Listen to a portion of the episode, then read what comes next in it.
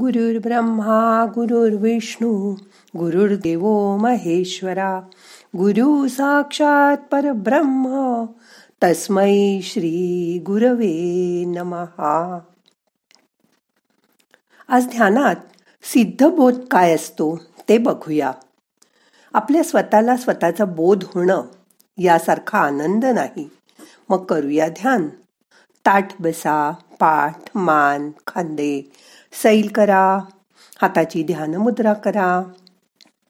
हात मांडीवर ठेवा डोळे अलगद मिटा मोठा श्वास घ्या यथा अवकाश धरून ठेवा. सावकाश सोडा मन शांत करा.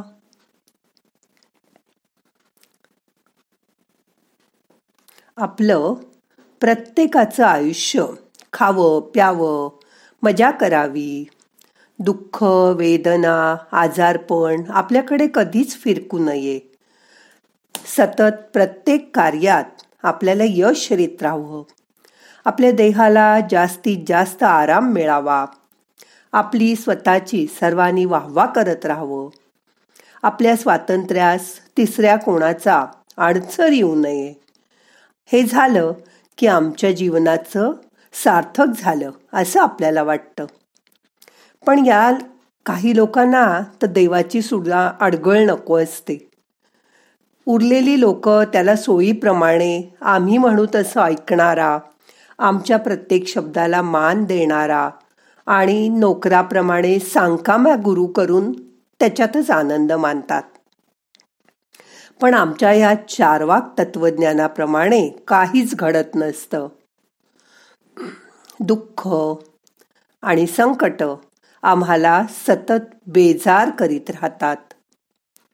आध्यात्मिक अधिभौतिक आणि अधिदैविक ताप आम्हाला सतत त्रास देत राहतात. कारण आपण ईश्वराकडेच विनमुख झालेलो असतो. ईश्वर विनमुखता हे सर्व दुःखांचं मूळ असतं. अशा प्रकारे गांजलेले आम्ही एखाद्या साधू संताच्या किंवा सत्पुरुषाच्या मागे लागतो. पण इथेही आम्ही आमचा स्वभाव सोडत नाही. साधू संतांना सतत पुढे पुढे करणं आमच्यातील दोष त्यांनी दाखवू नयेत असंच सतत आम्हाला वाटत राहतं. साधू संत ही आमची प्रशंसा करत राहतात. पण लगेच त्यामुळे आमच्यात एक नवीन भ्रम तयार होतो. तो म्हणजे मी या या साधूंचा भक्त आहे. कारण आपण ज्या साधू संताकडे जायला लागलेलो असतो जशी जशी अनेक वर्ष यांच्या संगतीत काढली जातात तसा तसा त्यांचा हा भ्रम वाढत जातो. मग ते सांगतात मी या महाराजांच्या संगतीत सोळा वर्ष आहे. तुम्हाला काय माहिती? इत्यादी भ्रमाचा त्यांच्या मनावर पगडा बसतो. सगळीकडे मी हा त्यांचा पुढे पुढे असतो. पण याला कारण तत्वज्ञानच आहे. माझ्यात काही बदल न घडता सा सर्व साधू संतांनी सगळी सुख माझ्याकडे पाठवावीत अशीच त्यांची इच्छा असते. मीच त्यांचा खरा भक्त आहे. हा भ्रम त्यांना भरीच पाडतो. भक्ताचे गुण माझ्यात आहेत का? मी संत कृपेला पात्र आहे का? याचा मात्र ते कधीही विचारच करत नाहीत. बाकी सर्व आयुष्यभर ते या भ्रमातच आयुष्य घालवतात. जोपर्यंत असा विचार करण्याची वृत्तीच आमच्याकडे नाही तोपर्यंत संतही खऱ्या अर्थाने त्यांच्याकडे पाहतच नाहीत. ज्ञानाचा एखादा किरण सुद्धा संतांजवळ राहून त्यांना प्राप्त होत नाही. यातूनच साधू संतांना ज्ञान देण्याचा अप्रत्यक्षरित्या हेच प्रयत्न करतात. कारण त्यांची अज्ञानमूलक भ्रमामुळे आम्ही तथाकथित भक्त ज्ञान स्वीकारण्यास तयारच नसतो. ज्ञान घेण्याची ताकद आलेली संधी हुकली की पुन्हा पुन्हा लवकर येत नाही. नंतर अनेक कष्टांनी जीव तगमगतो.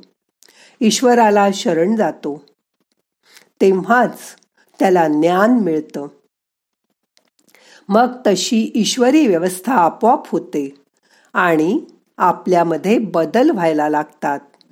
पण तोपर्यंत आयुष्याचा बराच काळ फुकट गेलेला असतो. अनंत अडचणी येऊन गेलेल्या असतात. आपल्या अंगात दोषांचं भांडार झालेलं असतं.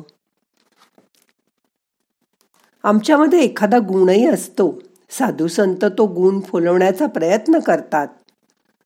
पण आपल्याला मी अमक्या अमक्या महाराजांचा भक्त आहे. मी इतक्या वर्ष त्यांच्या बरोबर आहे हे सांगण्यातच सगळा अभिमान वाटतो. आणि तो इथे आडवा येतो. आपलं गुण फुलवायचं कार्य तसंच राहून जातं. म्हणून ज्याला ज्ञान ग्रहण करायचं असेल त्यांनी आपल्याहून ज्येष्ठ व अधिकारी व्यक्तीसमोर अगदी लहान मुलासारखा भाव ठेवला पाहिजे. तरच त्याला ज्ञान ग्रहण करता येईल. सतत मी मी माझं माझं करत राहिलं. तर आपल्याहून जे ज्येष्ठ किंवा श्रेष्ठ व्यक्ती आहेत त्यांचेही आपण दोषच पाहू लागतो. मग आपल्याला त्यांचं ज्ञान कसं मिळणार? श्रेष्ठांसमोर साधू संतांसमोर लहान मुलाच्या वृत्तीने राहिलं तर ज्ञानप्राप्ती होते.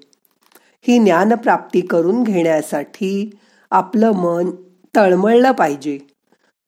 तरच देवाची तुम्हाला प्राप्ती होते.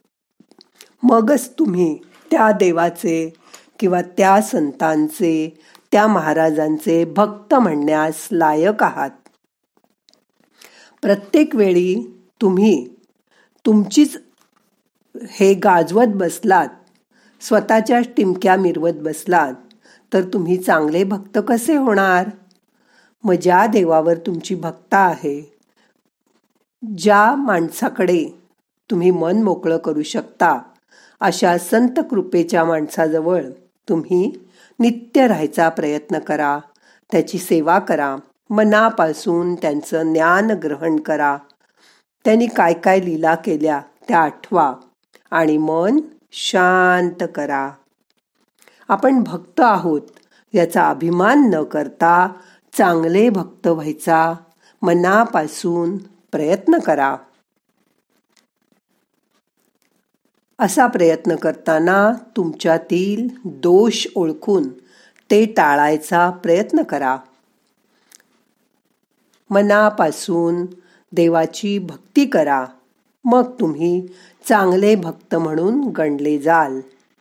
आता दोन मिनटं शांत बसा. तुम्ही कोणाचे भक्त आहात? तुम्ही करता का त्यांची अशी सेवा? तो मनात विचार करा. आणि आपली भक्ती एकदा पारखून बघा. मोठा श्वास घ्या. यथावकाश धरून ठेवा. सावकाश सोडा. शांतपणे येणारा श्वास जाणारा श्वास लक्षपूर्वक बघा.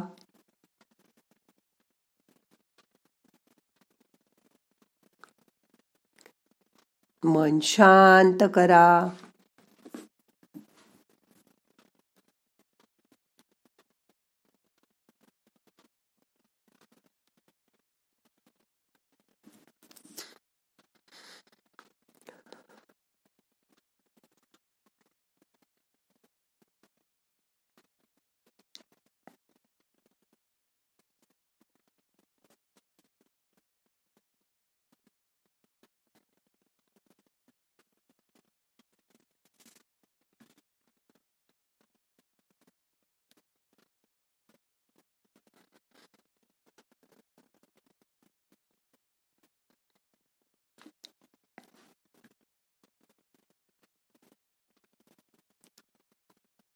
आता मनाला जाग करा.